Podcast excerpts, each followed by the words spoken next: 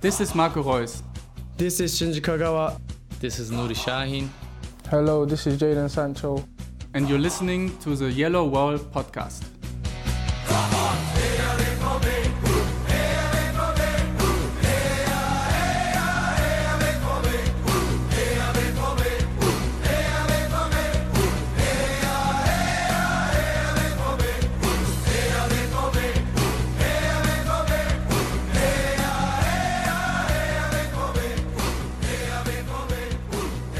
Hello and welcome to episode 454 of the Yellow Wall Pod. I'm your host Stefan Buczko and today we will talk about Borussia Dortmund's fortunate 1-0 win against 1. FC Köln in their Bundesliga opener, Saturday's derby away to VfL Bochum and, if we have time, a small non-transfer update. For that and more joins me Lars Pollmann. Hello Lars, how are you doing?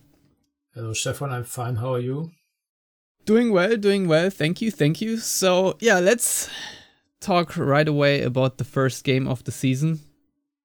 Um, wasn't quite the barn burner now, was it? Uh, in the end, Donyell Malen, I think 85th or 88th minute, I, I forgot uh, what minute it was, uh, with a somewhat lucky goal, uh, considering that uh, he didn't really hit the ball correctly and considering that he was supposed to be subbed off at that moment. But uh, I think for whatever reason, Ryerson had to go off instead of him because of an injury.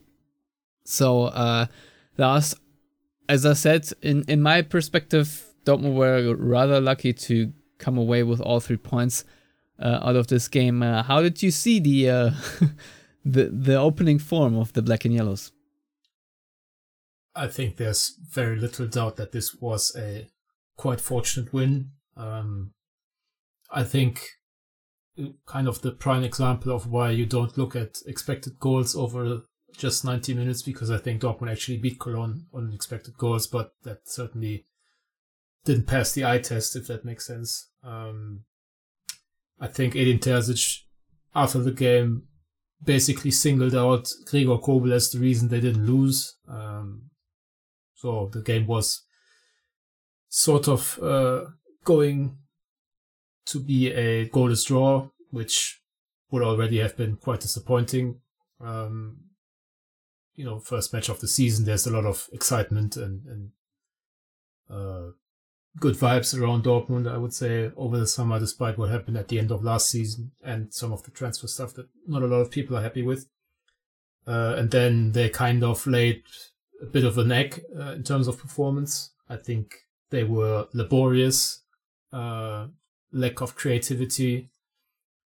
Uh, the tracking back defensively was shocking, in my opinion, uh, from a lot of these players. Uh, if Cologne had a few more pacey uh, attacking players, I think they would have punished Dortmund much more than they did in, in transition. And yeah, I mean, if when when Terzic singles out your goalkeeper, uh, that's not necessarily a good sign in a home game. And I also don't agree with you know the the positive spin that these are the kinds of matches that you have to win to become champions or whether obviously you have to win a lot of games to uh, win the league. But uh, if we look back at Dortmund's run especially early on in 2023 there were a number of these games where they weren't necessarily the better side but just had you know the, the luck of the draw or whatever on their side and, and eked out wins when performances didn't necessarily merit it. So I would certainly like for them to be further along in their development. I guess, uh, you know, first game of the season, couple of personnel changes uh, and not really being in the groove and all. So I'm sure you can find a number of uh, explanations as to why this performance was so lackluster, but it's just, it, it, you won't convince me it wasn't disappointing anyway. Yeah, definitely. I mean, the the post shot XG minus the goals against factor was plus 0.54, uh, according to FBref. And basically, uh, that led the match day. Uh, so basically, Kobel had the best performance, or uh, I think in the definition says it either means your goalkeeping is really good or you're very lucky. One of those two. Um, I mean, if we uh, think about the save from, I think it was uh, Adamyan. Yeah. Um, in the uh, what 55th minute or so, um, or or 78th minute. um, yeah, there there are certainly a couple of uh, saves uh, that Kobel really spectacularly saved, and uh, to that extent, I also think that Mats Hummels had some really vital interceptions and and blocks, uh, where otherwise Dortmund also would have been uh, completely exposed at the back. So those two players really, um, probably the best players of the day. Um, what's also very funny to me is that um, Mats Hummels also really in, in captured how bad Dortmund's attack was out of open play because uh, you said don't talk about XG. Well, I'm going to anyway. Uh, Dortmund's XG was 1.8 according to FBref, and uh, 1.4 of those belong to Mats Hummels alone because he was at the end of a lot of Julian Brandt set pieces. I think his expected assist was like 1.1, and obviously that's mostly due to his set piece deliveries. Same with uh, Marco Reus expected assists, also 0.7. And um, yeah, just at- attacking wise, not much going on. Uh, I mean, Haller's expected goals and expected assists both at 0.0. So that uh, tells you a lot of things. And of course, um, the, the midfield was very stagnant. Uh, I think Edin Terzic at the news conference after the game uh, criticized Can for dropping in between Dortmund's uh, uh, backline when uh, Dortmund were building up and uh, sort of bemoaning that spaces that were open weren't quite utilized. I mean, he had two progressive passes all game. I think even if he's the number six, that's just not enough. Jesus. And um, yeah, I don't I don't know what what to tell you, Lars. Uh, I thought that the double pivot of Can and Sabitzer does not really inspire much joy out of me if I'm brutally honest, I do already miss Jude Bellingham now. Obviously, uh, we can talk about rust, lack of automatisms, and all that stuff on match day one. Certainly, uh, there's no overreaction coming out of me because how many times have Dortmund had a furious start on the first game of the season and then uh, sort of petered out uh, on match day three or, or four or what, whatever and, and looked lackluster then. So might as well get it out the way now and hopefully they, they show a better reaction than uh, so already resting on on their laurels right away. Um, but uh, yeah, I also thought that uh, Bensebaini, uh, I, I saw a lot of praise heaped on him for his defensive efforts, but uh, I actually thought that uh, his attacking woes needlessly exposed Dom on a couple of times. Uh, had a weird miscontrols, couple of silly giveaways. So I don't know. I'm not really impressed by this performance and, and game overall. And uh, Dortmund are lucky that Malen had this one moment of magic, even as intentional as it was. So yeah, I don't know if if there are too many more things to be said about this game. Um, it's not like the substitutes really made a bigger difference, to be honest. But uh, if you have any more thoughts, be my guest. I mean, one of the substitutes got the, the assist for the winning goal, so uh, that was like, Nmecha, yes. Yeah. Uh, although I think after the game he admitted to not having hit the ball the way he wanted to either, so it was doubly fortunate for Dortmund. Um, but I think if you are, you know, scrapping for positive, I think uh, set piece delivery was very good. Um, you mentioned Brandt's uh, numbers there already, and, and Hummels got on a lot of those. Although I don't think I would, from my again eye test, I wouldn't put his uh, expected goals there at, uh, over one because, for example, the the volley uh, which he skied over the goal that's a very difficult take. Uh, and, and I'm assuming just because of positioning that that is relatively high XG score and sometimes those are misleading. Again, you shouldn't really look at them in in in a 90 minute uh, capacity. But yeah, uh, set piece delivery was strong, and um, also they had a number of games they ran uh, during set pieces. So, for example, the goal basically followed a formula that they'd used a couple of times in the game already, which is uh, corner to the first post, uh, flick on, somebody get on the end of it uh, on the second post, and that's something that defenses struggle with quite a bit. Um, I think overall in the Bundesliga, most a lot of goals over the weekend from set pieces, which might be down to rust or you know just uh, uh, coaching stars having a lot of time over the summer to prepare some routines and whatnot. But Um, given that we think Dortmund might struggle at uh, creating at times this season, you know, because uh, no more dynamism from Bellingham. Their wingers tend to be injured quite a bit, um, and, and, you know, rust and whatever. Uh, it it would be quite nice if they went back to the good run of form they had on set pieces early in 2023 because that kind of petered out uh, after the first few matches when remember uh, when they came back from the winter break it, I seem to recall that they scored quite a few goals from corners and free kicks and whatnot and that petered out towards the end of the season obviously it didn't really matter because they scored the most goals of all teams in uh, Europe's top five leagues uh, in 23. But still, uh, it's it's never a bad idea to be good on set pieces because uh, if we think Dortmund are going to be involved in a lot of tight games this season, which might be the case because I think the level of the Bundesliga has become a bit tighter, um, then you know good set pieces can make the difference. And if we want to, once again, if we want to look at the positive, that's probably the biggest one to take away outside of, you know, Colwill being his usual excellent serve.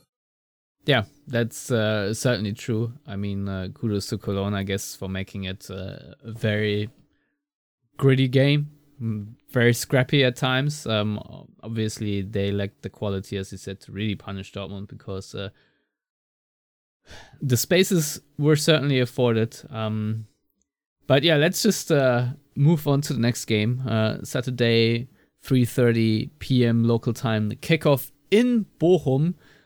Uh, of course, the only derby for Dortmund uh, this season, considering Schalke have been relegated. Um, Bochum did not quite uh, start their season on the right foot since uh, they were eliminated in the DFB Pokal in the first round against Arminia Bielefeld, which obviously is a tough draw uh, but then got dropped uh, 5 nothing away to VfB Stuttgart, and hence, due to that goal difference, are now last place in the Bundesliga. Um, but obviously, uh, that probably won't mean much uh, at the Ruhrparkstadion uh, on that, Saturday. Is that really how it's called these days? I don't know what it's called. I, I, I don't think it's ever been called Ruhrparkstadion. What what's what's it It's called? Revierpower Arena? Re- yeah. Something or Revierpark. I don't fucking know. Anyhow, uh, yeah, Parkstadion certainly the old Schalke Stadion. Um, God, very embarrassing. It's not like I've spent half my youth in, in, in Bochum Stadium collecting these plastic cups and uh, then sneaking into the VIP after the game, uh, eating some currywurst. Those were the blessed days. Um, anyway, Lars, uh, how whatever this the stadium is called, uh, maybe we should firstly talk about a couple of transfers that uh, Bochum have made uh, since. Uh, I, I just looked earlier and I saw that uh, Moritz Broni Kwarteng is now a, a Bochum player, and since he joined from your new favorite team, FC Magdeburg, I thought maybe uh, you know exactly who that guy is and whether he makes Bochum a better team or not. I cannot tell you too much about him because uh, despite my uh, profession of love for 1. FC Magdeburg and especially head coach Christian Titz, it's not like I spent every Sunday last season. Uh, oh man, he has an Magdeburg. inflamed pubic bone, so he is actually unavailable. Even better. Uh, I, uh, the thing I was going to say is that a number of Bundesliga sides were after him. I think uh, he was, for example, rumored at one point uh, to perhaps be joining Borussia Mönchengladbach. So uh, tells you a little bit about his quality, but glad we don't have to talk about him. well, against uh, Stuttgart, uh, one of the new signings that actually played is uh, Felix Passlack, uh, someone we all know very well since he spent about 11 years at Bochum, but um, yeah, Dortmund. Uh, at Dortmund. Thank you. Um, but uh, I want to say probably most notable is their attacking threat with Antwi-Adjei and Hofmann, considering Antwi-Adjei has a lot of pace and Hofmann is a sort of hold up striker, if you will. Um, difficult to defend on set pieces. I also quite like Takuma Asano. I think he's fairly decent playmaker. And uh, Losilla and, and Stöger are a very Bochum esque double pivot, I want to say. I don't know how, how you feel about them, but uh, Losilla is has low key footballing skills, and and Stöger to me is the classic Hau drauf sechs. so That's completely wrong. Is it is it the other way? Yeah, I mean, I, I'm actually surprised because Kevin Stöger uh, is one of the best deep lying playmakers in the Bundesliga. I mean, it's a kind of a position that's dying out in, in Germany a bit because uh, not a lot of teams actually play with, you know, a defensive minded and an attacking minded double pivot, but uh, Stöger is quite a good footballer. And Losilla, uh, I mean, he's ancient. I think he's like 38 at this point. 37. Yeah, almost. Everyone who's older than, than us, Stefan, is ancient in Bundesliga terms. That's correct. Sadly enough. Um, yeah, I mean, ultimately, I think Edin Terzic said in the press conference today, uh, we have to play our game or something to that effect and not play Bochum's game, which obviously at Bochum tends to be quite difficult for a lot of teams. Uh, even though last season I think Bayern beat Bochum in Bochum on match day three by like seven goals. Uh, so that kind of thing can always happen when you have a team or, or a clear quality disparity, if you like. But I think Bochum at home is one of these tough away games that you don't think are going to be too tough when you go there just because it's Bochum, but you know there's a the the pitch and, and the crowd are so tight together and uh, Bochum make make things uh, eklig as we would perhaps say in German. So uh, literally would be disgusting, but it's not meant to be you know quite that negative. It's just uncomfortable, uncomfortable perhaps. Yeah. yeah. Uh, and and I think we should also point out that uh, while Bochum lost by five goals to uh, Stuttgart last week, or on, on match day one, um, Bochum actually had a, a massive chance after like two or three minutes. I think it was Hofmann who sliced it wide. And and obviously, if if that goes in, and I think that's something that Mats Hummels actually pointed out in in a in a podcast appearance in Germany. If that goes in, uh, you know, the entire complexion of the game changes because obviously Bochum away from home with a lead, they're going to sit back and make Stuttgart work really hard to get any kind of chances. So it's not like uh, Bochum were slaughtered away from home and completely useless and whatever. Sometimes game state just happens. I think there were quite a few individual mistakes. Um, I only watched the, the simulcast uh, or uh, conference, which I guess is now also available in the US. Um, so I, I, I didn't have an in-depth look, but I read up on, you know, for example, Felix Passlack having a poor game apparently, and, and a couple of other guys making individual mistakes. I think there was a penalty for Stuttgart in there as well, so uh, that can always happen uh, against Dortmund as well. But I think Bochum at home versus Bochum away are quite different pairs of shoes. Yeah, I would definitely agree, and especially I also don't think that Bochum uh, approach the game a similar way against Dortmund than they would against uh, Stuttgart, who are more of their uh, equals. Equals, yeah, yeah. I, I, w- I was thinking about whether I wanted to say or not because Stuttgart maybe are better than I think they are.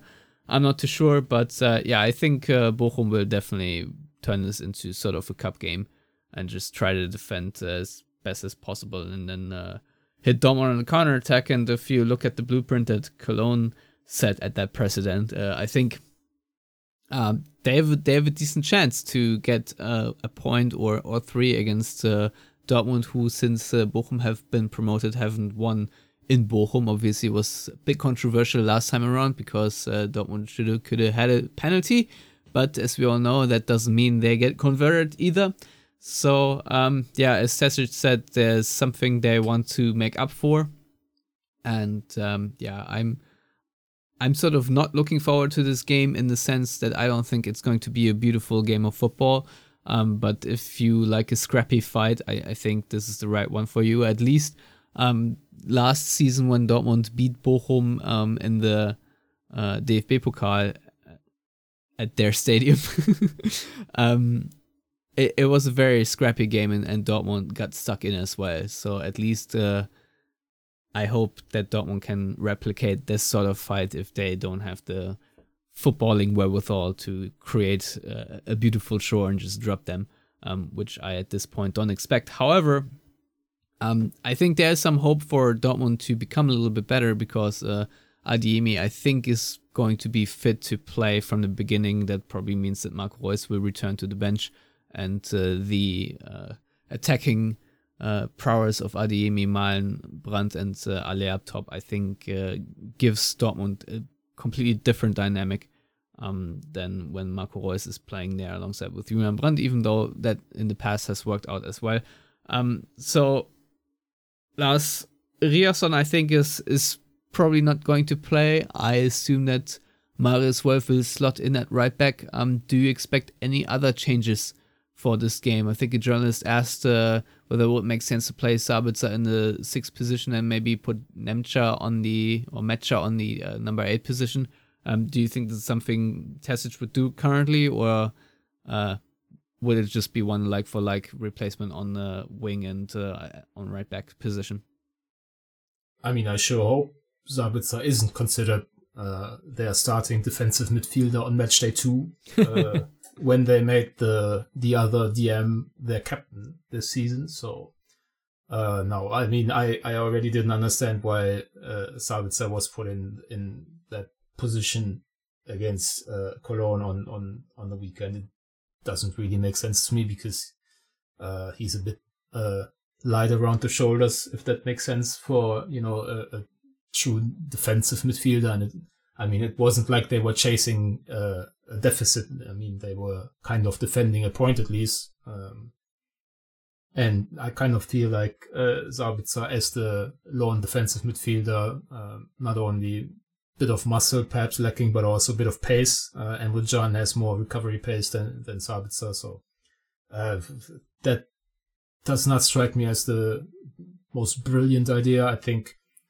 um, obviously, Ryerson unlikely to uh, be deemed able to start because why would you take any kind of risks or you know why would you put in in discomfort when you have uh, Marius Wolf uh, ready to play. Uh, and then I think it's not necessarily uh, cut and dry that Adeyemi starts. I think it's kind of uh, a duel between Adeyemi and Nmecha, which obviously doesn't make sense from a positional present, uh, standpoint, but um, I think Reus is out of the starting 11 either way, just because he was quite disappointing on the weekend, um, especially when considering that he and uh, Mats Hummels are kind of the only uh, established first team players who have been there from day one in preseason until now. And when you compare the performance level uh, of Reus with Hummels, I think there's a disparity uh, that was quite apparent on, on, on Saturday. So I think the question is who replaces Reus. Is it Brandt uh, with Adeyemi coming in, or is it Nmecha with Brandt staying on the wing? And uh, I think that's most likely to be decided by fitness levels and quite possibly I would actually go with Nmecha first because uh, bringing on Adeyemi from the bench, given his pace, uh, might might be an, uh, a good idea. But then again, uh, Adeyemi was quite poor against Cologne uh, from uh, off the bench. I think he had way too many uh, losses of the ball and was certainly also one of the culprits in the lack of defensive transitions, which I think Hummels uh, was was quite angry during the game and made a couple of uh, gestures which basically were uh, meant for Adeyemi personally because uh, he he lost the ball and then didn't track back. So um, other than that, it should be the same. I don't see why you would uh, bring in Schlotterbeck uh, for Hummels or Süle. I mean, you, that would be kind of making a change for making a change's sake. I think there's going to be enough opportunities to rotate, and on match two, you shouldn't have to do that. Yeah, yeah, I would agree. If we put Nmecha up front, or not quite up front, but uh, more in the playmaker role, I wonder how many uh, times uh, Dortmund's fullbacks and uh, center backs will just punt it upfield in the hope that he wins a header that he can flick on to other players around him. Since uh, with him and Haller, there would certainly be a lot of prowess in the air, and uh, obviously in terms of set piece conversion, that also could be a positive.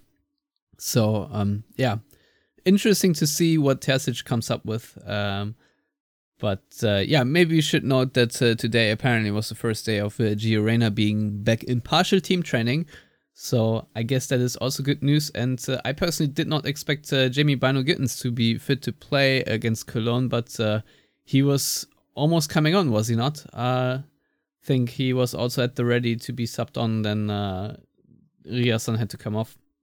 Um, but I guess that is, at least for me personally, it was a personal, uh, a positive surprise because I didn't expect that. So um, yeah, I'm I'm curious to see uh, how this uh, Bochum match will put match day one into context. Whether it's going to be more of the same, or if we can just say uh, it was a rust game and uh, this lo- looks much better already.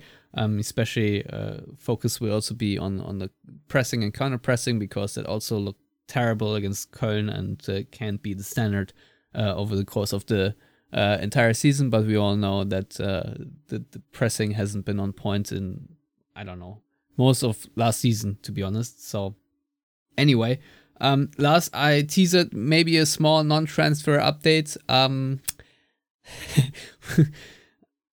do you think that anything will happen? Slash, are there any news uh, listeners need to know about going into the final weeks of the transfer window from a Dortmund perspective? I mean, I would be quite surprised if anyone, anyone's main source of transfer info was a podcast uh, that comes out once a week. Um, so most will have seen, for example, uh, reports that uh, Meunier is being considered at uh, Sevilla and quite possibly uh, Dortmund are looking to terminate his contract um, just to save wages. Obviously, that wouldn't be similar to the case of Nico Schulz, who got a payout basically uh, for uh, some of the money he's foregoing by uh, terminating his contract a year early. So I think in terms of Meunier, the problem really is that he's currently injured, and I don't know if he's deemed uh, healthy enough to pass a medical. And if that's not the case, then obviously he's not going to move anywhere. Um, I think they're quite happy to keep on Hazard, who's not on crazy wages in comparison with some of these other players, and at least useful in terms of um, his versatility. I mean, he, he came on for Ryerson and played left back on, on the weekend. Uh, I also kind of think Hazard had a uh, positive preseason from from what I saw. Um, looked looked all right. He's not going to be mourning about his lack of minutes when he's buried on the the depth chart, if you like. So you can kind of live with Hazard playing. Meunier leaving would be quite good. Uh, and I'll for once be optimistic and say, yeah, something is going to happen until Friday next week uh, when the German transfer window closes. Uh, be that uh, you know middling striker signing or perhaps more likely something happening in defense with obviously uh, the rumor about Armel Bella Kotchap still being floated around. Um, there were news this week that Bayern were also looking at him, but I think that would basically be out of spite towards Benjamin Pavard, who uh, is basically leaving Bayern because he's never allowed to play center half, and then they turn sign a center half. That doesn't make sense because uh, they they need a right back, and uh, Bella Kotchap is decidedly not a right back, so I don't really understand how how those rumors work out. But uh, probably good to know that uh, if Bayern want him, there's no chance for Dortmund because uh, Southampton want to sell him rather than loaning him out, and Dortmund obviously can only loan him with perhaps an obligation to buy at the end of uh, uh, the season. So we have to to wait and see, but I kind of have a feeling that something is going to happen in the last uh, seven days now of the transfer window. All right, yeah, can't can't wait. Uh, in the meantime, uh, I looked up what the Ruhrstadion is called, and this not Ruhrpark. No, it's not Ruhrparkstadion. it's the Vonovia Ruhrstadion currently, uh, but uh, yeah, oftentimes also just called Stadion an der Castroper Straße. So if anyone refers to it at Anne Castroper, that's usually what's meant. It's the Ruhrstadion. So apologies, but uh, I needed to clear this up. I couldn't, otherwise, I wouldn't be able to fall asleep tonight. Anyway, uh, Lars, thank you very much uh, for this little uh, mini update, and uh, we shall be back next week with an episode uh, post the Bochum game. Um, do you want to do a prediction? we haven't done so in a while, but Um, one all draw. All right. I'm saying uh 2-1 win for for Dortmund. All right. Thank you as always for coming on and uh, everyone out there thank you for listening. Uh, enjoy your weekend until next time. Goodbye.